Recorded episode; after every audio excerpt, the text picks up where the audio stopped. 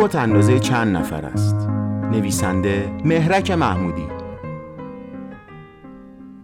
24 خرداد 1401 برای بسیاری از فعالان بازار سرمایه یک روز عادی بود. روزی که نسبت به روزهای گذشتهش تفاوت چندانی نداشت و امیدهایشان برای یک روز طلایی محقق نشده بود.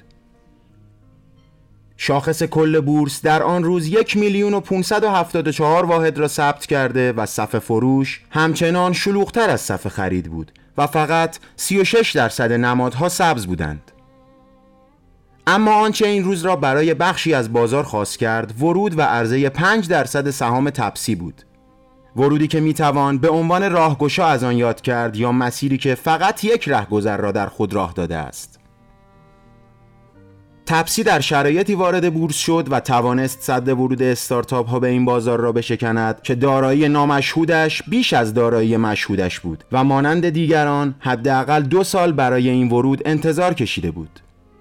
مرداد 99 معاون پذیرش و بازاریابی فرابورس اعلام کرد استارتاپ های تپسی، دیجیکالا، کافه بازار و شیپور وارد بورس می شوند. هرچند از این چهار استارتاپی که نامشان برده شد فقط تاکنون یکی از آنها موفق به ورود شده است. اما می توان امیدوار بود که این انتظار به نقطه پایان خود برسد.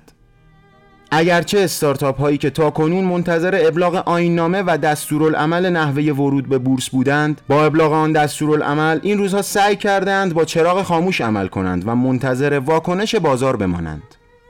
دستورالعملی که همکنون به دستورالعمل نهبندی ورود استارتاپ ها معروف شده است ابتدا در قالب یک دستورالعمل پنجاه بندی تدوین شده بود هرچند آن دستورالعمل هیچگاه به مراحل پایانی نرسید و ابلاغ نشد اما در هر صورت شرایط را بگونه ای ترسیم کرده بود که ورود هر نوع استارتاپی را تقریبا ناممکن می کرد.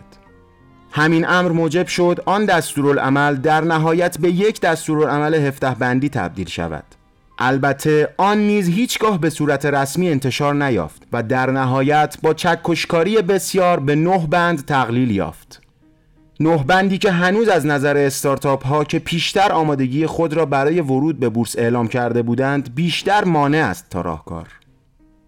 از زمانی که چارچوب و نحوه ورود استارتاپ ها به بورس مشخص شد بسیاری از شرکت های دانش بنیانی که پیش از مشخص شدن این دستورالعمل صحبت از ورود به بورس می کردند سعی کردند در سکوت روی کرده خود به آن را نشان دهند.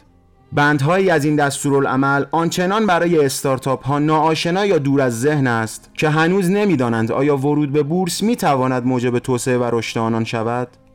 موضوع سهامداری و صلاحیت سهامداران توصیق سهام یا تعهد برای حفاظت از داده ها یا تضمین برای نگهداشت کارکنان کلیدی شرکت. آیا دریافت چنین تضمین هایی از سوی شرکت های دیگر نیز عرف است؟ آیا یک شرکت فولادی یا پتروشیمی می تواند تضمین کند که مدیر عاملش یا مدیر فنیش چه دوره‌ای در یک شرکت کار خواهد کرد؟ یا مدیر عامل آن شرکت تضمین می دهد که در صورت خروج از آن شرکت به مدت سه سال در شرکت مشابه دیگر فعالیت نکند؟ تمامی این موارد این شبهه را ایجاد می کند که آیا اصلا برنامه‌ای برای ورود استارتاپ ها به بورس وجود دارد؟ البته گذر تپسی از تمامی این موارد نشان می دهد می توان از این پیچ و خم عبور کرد. اما در حقیقت تا زمانی که شمار استارتاپ های راه یافته به بورس حداقل به تعداد انگشتان یک دست نرسد نمی توان گفت مسیر هموار شده است.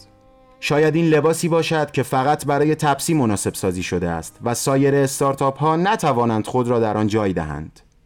البته مدیران بورس می‌گویند می‌توان اوضاع را باز تغییر داد اما واقعیت این است در چنین شرایطی استارتاپ ها از ورود به بورس ترسیدند